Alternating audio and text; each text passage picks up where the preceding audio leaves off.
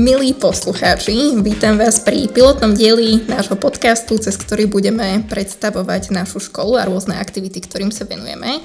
Pri tomto dieli vítam Mariana Cereho, nášho akademického zástupcu školy. Dobrý deň. O, moje meno je Monika Lezová ja budem tieto podcasty moderovať. A pripravili sme si zo pár otázok k téme štúdia v zahraničí. Marian, ty si tu ako predstaviteľ našej školy. Čo ty vnímaš ako cieľ štúdia v zahraničí z pohľadu na, nášho, našej školy? Tak e, ja tiež pozdravujem poslucháčov podcastu. Toto je mimochodom prvý diel, takže máme trochu trému. A štúdium v zahraničí je taký obľúbený spôsob trávenia časti štúdia na našej škole. A je to možné aj podľa školského zákona sa jedná o osobitý spôsob plnenia školskej dochádzky a, a síce štúdium na škole mimo územia Slovenskej republiky. A tie ciele si dávajú v podstate hlavne študenti a rodičia, ale z tých, čo sú mi známe, väčšinou je to zažiť svet, čo to sa akademicky poučiť, pestovať jazyk, zažiť kultúru inej krajiny. To sú také tie, že všeobecné. Niekedy to zvykne byť aj taká cesta potom na univerzity, na zahraničných školách. A v čom vidíš výhody a nevýhody štúdia v zahraničí?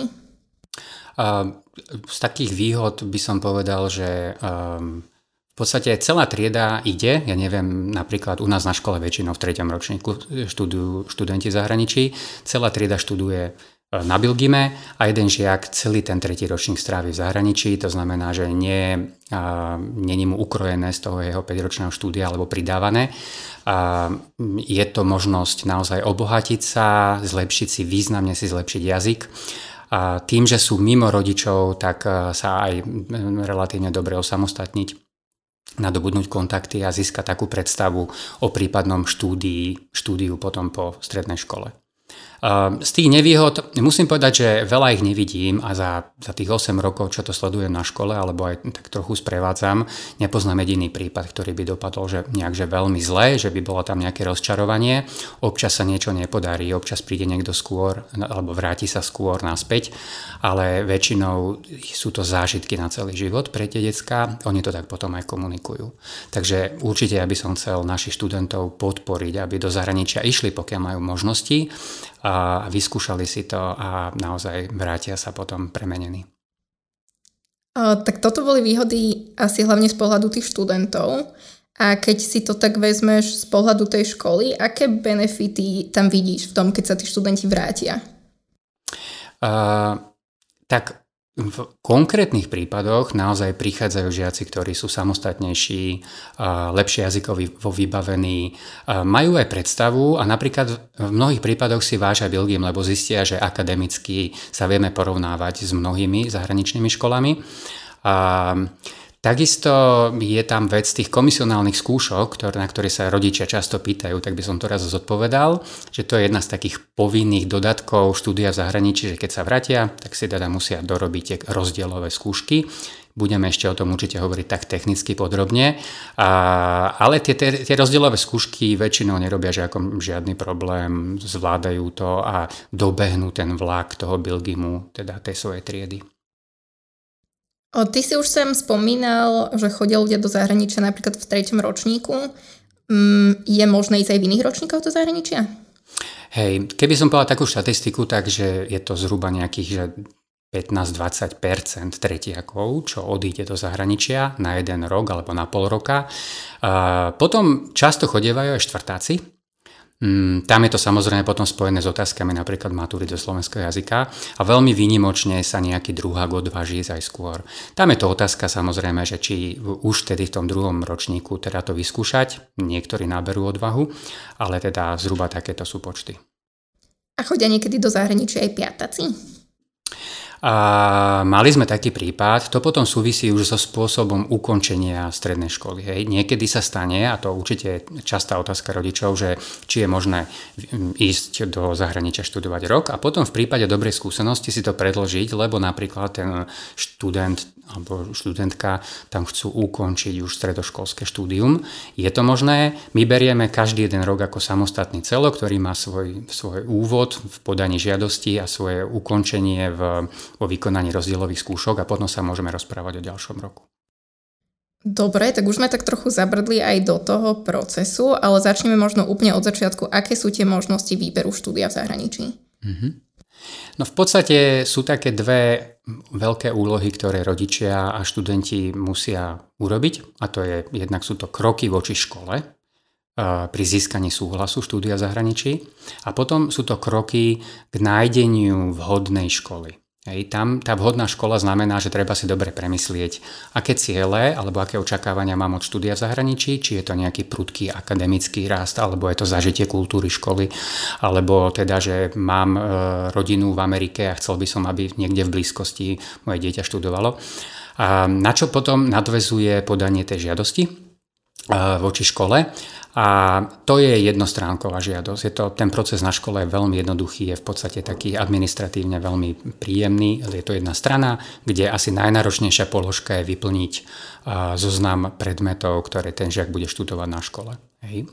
A to je, to je tá jedna oblasť. A potom tá druhá oblasť je nájsť tú, teda tú školu a to je, tam sú viaceré možnosti. Jednak sú to dnes agentúry, ktorých na Slovensku je pomerne veľa a ktoré sprostredkúvajú a robia celý ten servis ohľadom štúdia v zahraničí. A niektorí rodičia to skúšajú po vlastnej linke, čiže nájdu si školu, vstúpia priamo do, do kontaktu a komunikácie s tým študijným oddelením danej školy a, a nájdu si školu. A potom tretia možnosť je, máme nejaké možnosti aj na škole, poskytujeme e, štipendijné programy pre v podstate dve školy, ktoré sú obidve v Amerike a tam je možné sa uchádzať v treťom, prípadne v štvrtom ročníku o, o, teda o tú štipendium. Čo sa týka tých partnerských škôl, vedel by si nám o nich povedať trochu viac? Mm-hmm. Tak uh, toto rieši môj kolega uh, Peťo Hadvab, ale viem povedať tak krátko k tomu, že teda máme jednu školu, strednú školu v Minnesote, Mineha Academy, ktorá berie každý rok na pol roka dvoch našich študentov Máme vynikajúce skúsenosti, tá škola je aj e, akademicky náročná a veľmi taká, že zaujímavá, má medzinárodný rozmer a študenti, ktorí sa odtiaľ vracajú, sú mimoriadne spokojní. A potom máme ešte jednu takú, že strednú školu, ktorá ale už má prvky univerzity a to je v, e, Montane. Tam takisto máme možnosť poslať každý rok dvoch študentov na pol roka. Oni takisto, keď sa vrátia, tak vlastne aj to ich štúdium je kompatibilné s našim, to znamená, že potom nie je ani problém nejako s komisionálnymi skúškami. Tieto výberové konania alebo tie príjímacie konania na tieto štipendia, oni prebiehajú každý rok, niekedy koncom jesene alebo v zime žiaci, ktorí by mali záujem sa uchádzať o štipendiu, budú vyzvaní k napísaniu nejakej eseje alebo motivačného listu, ktorý potom posudzuje nejaká komisia na škole spoločne s akademickými výsledkami. Potom vyberieme dvoch vhodných adeptov. Tam si nesmystá, že či je úplne fakticky správne, že je stredná škola s prvkami vysokej školy, že oni sú vysoká škola. Oni sú univerzita, áno, konkrétne univerzita, ktorá ale umožňuje prijímať našich študentov. O, dobre, o, trošku som sa tak pousmiala pri pojme administratívne príjemné, čo mi znie ako trošku oxymoron, ale tak poďme sa vrhnúť na tie administratívne príjemné procesy, keď už človek má vybranú nejakú školu, o, aký je ten ďalší postup. Ja si myslím, že je to príjemné, pretože je to naozaj jedna stránka A4, ktorú, ktoré formulár mimochodom rodičia nájdú aj na, na webovej stránke školy. Tam je treba vyplniť e, sídlo školy, štát, samozrejme indície, iniciály teda študenta a potom um, zoznam vybraných predmetov. Tam je asi hlavné kritérium, ktoré my posudzujeme, je kompatibilita toho učebného plánu na tej škole s našou a platí, že minimálne 4 predmety by mali byť kompatibilné. To znamená, mali by sa nachádzať v učebnom pláne toho nasledujúceho ročníka, kedy ten žiak bude študovať v zahraničí. Optimálne 5, 6, 7 predmetov. A tieto predmety, ktoré vyberajú, by mali pokrývať všetky tie naše predmetové komisie. To znamená, že mali by tam, mala by tam byť nejaká, nejaký predmet z prírodovedných predmetov, z humanitných alebo jazykových a my z toho rozdielu predmetov, z rozdielu, potom vlastne predpisujeme tie rozdielové skúšky na konci, na konci roka. Keď nám tá žiadosť teda príde, tak my ju vieme v podstate v priebehu niekoľkých dní posúdiť a vieme vydať súhlas a to je všetko, čo od našej školy e, ten žiak alebo rodič potrebuje. Potom príde teda samotné štúdium, napríklad od septembra, Tam máme také ešte pravidlo, že do konca septembra je potrebné potvrdiť mailom zo strany študenta, že naozaj nastúpil na tú školu a že študuje tie predmety, ktoré teda si pôvodne vybral. Pričom nie je problém zmeniť nejaký predmet samozrejme, e, pokiaľ teda zachováme počet tých kompatibilných predmetov. No a potom celý rok vlastne ten, alebo pol rok, podľa toho, aký typ štúdia to je, E, ten študent študuje v zahraničí a potom, keď sa vracia, tak zhruba v júni už sa mu my ozývame a jednak teda on už prichádza naspäť s tými certifikátmi, ktoré sú niekedy vysvedčenie, ale nemusia to byť len známky alebo nejaké percentá, môžu to byť aj rôzne typy certifikátov alebo nejaké potvrdenie, na akej škole študoval študent, aké predmety študoval. A potom z toho rozdielu, teda ako som už hovoril, robíme rozhodnutie o rozdielovej skúške, to niekedy na prelome júna, júla posielame potom rodičom a tá skúška rozdielová prebieha na konci augusta.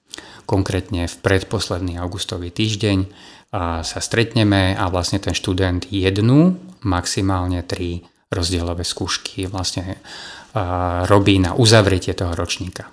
Hej. Tá jedna skúška z pravidla býva slovenský jazyk, Často tam býva ešte aj skúška z druhého cudzieho jazyka a potom prípadne nejaký predmet, ktorý nebol zastúpený v tej vzdelávacej oblasti, napríklad prírodovedné alebo humanitné predmety. Ale ako som už povedal na začiatku, nezvykne to byť problém, tie decka prechádzajú týmito skúškami relatívne, relatívne dobre. Tým pádom ten e, študent ukončil e, ten daný ročník štúdia na Bilgime a tým pádom on vlastne postupuje ďalej so svojimi, so svojimi rovesníkmi do vyššieho ročníka. Aký je postup, ak žiak pri tej žiadosti ešte nevie, aké predmety bude mať? To sa niekedy stáva, že, že tam treba začať komunikovať aktívne so študijným oddelením. My vieme tú žiadosť posunúť, alebo schválenie tej žiadosti vieme posunúť. Nie je problém, alebo nie, v niektorých prípadoch ich schválujeme aj v auguste. Ale v auguste už je termín, kedy by mal vedieť, uh, aký je študijný program tej školy, aké predmety si môže vybrať, prípadne sú mu určené. Tu sme sa primárne zamerali na tie pobyty, ktoré prebiehajú v prvom pol roku. Čo ak to prebieha v druhom pol roku? O, ako to vyzerá vtedy? Uh, nie je vôbec problém a máme aj také prípady, že idú napríklad v januári idú do zahraničia. Niekedy tam je problém s tým preklenutím nášho pol roka, že napríklad žiaci odchádzajú skôr, napríklad koncom decembra a vtedy odporúčame rodičom, aby si požiadalo o individuálny učebný plán, aby v čase odchodu do zahraničia už mali dostatočný počet hodnotiacich vstupov, tak aby sme vedeli uzavrieť pol rok. Tým pádom my vieme uzavrieť pol rok, aj keď tu už ten žiak nie je a on v tom čase už študuje v zahraničí. A pravidla ukončenia toho mm, pobytu potom sú tie isté, že vlastne po, po navrate sa dohodneme na, na rozdielových skúškach. Ako toto prebieha pri maturantoch? Či už v štvrtom ročníku pre tých, ktorí majú slovenčinu, alebo pri piatakoch? Mm-hmm. Hej, uh, nie zriedka a v poslednej dobe častejšie rodičia prichádzajú s tým, že teda si chcú zopakovať ten pobyt až v tom ročníku, tým, že na Bilgime sa maturitná skúška zo slovenského jazyka koná v štvrtom ročníku, tak tam je otázka, ako sa s ňou vysporiadať. V podstate sú dve možnosti a obidve, obidve sú využívané. Jedna je pokúsiť sa v priebehu roka urobiť maturitnú skúšku zo slovenského jazyka. To znamená prísť na tú písomnú časť, čo je niekedy vo februári a prísť potom na tú ústnú časť, čo je niekedy v júni. Obidvom týmto častia maturitnej skúšky predchádza komisionálne preskúšanie. Pretože na to, aby sme vedeli žiaka pustiť k maturitnej skúške zo Slovenčiny, on musí mať na pol roka uzavretú známku zo slovenského jazyka, preto tá komisionálka a to isté potom na konci roka. Dá sa to však termínovo zladiť tak, že ten žiak v podstate dvakrát musí prísť zhruba na niekoľko dní na Slovensko a u, ukončiť si tie skúšky. Takže to je jedna z možností. Tá druhá možnosť je presunúť si maturitnú skúšku zo slovenského jazyka do 5. ročníka čo niektorí využívajú a zo skúseností, ako sa to potom darí naplňať, to nezvykne byť nejaký veľký problém. To znamená, že v 4. ročníku potom oni nerobia maturitnú skúšku, presúvajú do 5. ročníka, kde ju majú potom s tými ostatnými maturitnými skúškami v rámci riadnej maturitnej skúšky. A dá sa to veľmi jednoducho urobiť. Je možné výber predmetov v zahraničí s niekým zo školy konzultovať? Určite áno, určite áno so mnou. Ja vlastne mm, žiaci túto informáciu v treťom ročníku dostávajú niekedy na začiatku roka a oni mi potom aj píšu maily, odsúhlasujú si ten priebežný výber, či je v poriadku, prípadne sa pýtajú nejak, na nejaké detaily. Čiže, čiže je to možné riešiť so mnou, prípadne samozrejme s triedným učiteľom. Dobre, tak to sme si verím zhrnuli postup o, pri odchode a ako to bude vyzerať zhruba pri príchode úplne prakticky, keď sa niekto vracia zo zahraničia, má niekoho kontaktovať alebo iba sa zjaví v škole, ako to vyzerá? Mm-hmm. Väčšinou sa zjavia v škole, že, že prídu, prídu pozdraviť učiteľov alebo svojich spolužiakov. Oni často tí žiaci prichádzajú aj skôr, ako nám končí školský rok, napríklad začiatkom júna alebo v strede júna. Vtedy to odporúčanie e, nie je však povinnosť, je chodiť do školy, nasto, nastoliť e, tie staré kontakty, byť v kontakte s učiteľmi, pozrieť sa, kde sa tá trieda nachádza, získať možno, že aj skôr ako na tom prelome júna, júla podklady k, ku rozdielovým skúškám a tak nejak sa adaptovať. Nie je to však povinnosť, niektorí žiaci to naozaj nevyužívajú, počkajú si na podklady zo školy a potom prídu v podstate až v auguste. Takže je to také pomerne také friendly pre študentov. Um, ešte pre nejaké zhrnutie, aké sú celkové povinnosti rodičia voči škole pri organizácii štúdia v zahraničí? Rozprávali sme sa už o tej žiadosti, o, od študentov sa teda očakávajú nejaké komisionálne skúšky alebo rozdielové skúšky. Je tu ešte niečo, na čo treba myslieť? Áno. Uh, to štúdium v zahraničí niečo stojí tých rodičov, aj keď treba povedať, že sú školy v zahraničí, ktoré poskytujú vzdelávanie zadarmo. Hej. Čo sa týka vzťahu k našej škole, tak pokiaľ je e, študent v zahraničí na celý jeden rok, tak, tak vlastne rodič platí stále polovicu školného. Pokiaľ je štúdium v zahraničí na pol roka, tak je výška toho e, školného nezmenená, čiže polročné, polročné školné. Čiže to je to, čo sa týka školného. Rodičia sa zvyknú občas ozvať, že teda či niečo netreba, väčšinou, väčšinou sa si vykomunikujeme všetky veci. A samozrejme veľkou otázkou niekedy je aj to, že tí študenti zvažujú, zvažujú, že dokončia stredoškolské štúdium v zahraničí a už sa na Belgiem nevrátia. Ako vyzerá tento proces pre štipendistov? Štipendisti sú študenti, ktorí dostali štipendium pre štúdium na nejakej nami, na našej partnerskej zahraničnej škole. O, Týchto myslíš? Aj to, zároveň aj pre tých, ktorí majú štipendium u nás na škole. Á, OK. Uh, tak tí štipendisti, ktorí získali štipendium na školné na Bilgime, tak uh, to štúdium je čiastočne alebo plne hradené zo štipendií, ktoré máme k dispozícii. A, takže to je v poriadku. A čo sa týka teraz tých štipendí, ktoré máme s partnerskými školami, tak tam sú nejaké poplatky, ktoré e, z pravidla hradia letenku a niekedy aj a, ubytovanie v rodinách, ale väčšinou sa jedná o, o mnoho nižšie, nižšie položky finančné, ako by to bolo v prípade, keby si mali hradiť celé školné. Čiže tam sa to pohybuje nejak okolo tých 2000 eur na pol roka v prípade napríklad tej Minnesotskej školy. Mm, vedel by si nám tak zhrnúť, do akých krajín väčšinou ľudia chodia študovať? Mm-hmm. No, do veľmi rôznych. a, tak a, asi naj, také naj, najobľúbenejšie sú Anglicko, Spojené štáty, škandinávské krajiny. Niekedy to zvykne byť krajina toho nášho druhého cudzieho jazyka, čiže Španielsko, Nemecko, niekedy Južná Amerika. Tým, že sme začali spolupracovať s Rotary uh, International, tak uh, žiaci cez uh, túto organizáciu sú umiestňovaní do takých exotických krajín, ako je napríklad Tajván, alebo Japonsko, alebo teda Južná Amerika, ako som spomínal. A, a mimochodom, my v rámci tej spolupráce my vítame každý rok niekoľko študentov z týchto krajín zase cez, tiež cez Rotary, Rotary International. A pokiaľ viem, zatiaľ sa neštuduje v Čechách veľmi cez tento program. A hmm, rozmýšľam ešte, že nejaká taká krajina, ktorá bola taká zaujímavá. V Rakúsku sme mali napríklad študenta, ktorý študoval zahraničí cez štúdium. A to je asi všetko. Aké ty vnímaš výhody pri tom, keď ideš jak študovať do krajiny vlastne toho druhého jazyka a keď ideš študovať niekde úplne, úplne inde, napríklad ten Tajvan, to predpokladám, že tu na nikto neštuduje. No to je, to je zaujímavá otázka, pretože v niektorých školách a v niektorých krajinách tam e, je povinnosť učiť sa materinský jazyk danej krajiny. Ja viem napríklad o Dánsku, ale napríklad na Tajvane to je, myslím, že mandarínska čínština. A, tí žiaci aj dokonca v niektorých prípadoch odborné predmety mali v tom jazyku. Takže tam je potom otázka, ako keby to sa nedá veľmi považovať za nejaké akademické napredovanie, skôr také kultúrne zbližovanie a naozaj, že nasatie toho jazyku, čo môže byť perfektný cieľ pre niektorých rodičov a študentov. Vieš nám povedať nejaké, či už pikošky, čokoľvek, nejaké tvoje odporúčania, nejaké zaujímavosti, čo sa týka štúdia v zahraničí z tvojich skúseností, ktoré s tým máš?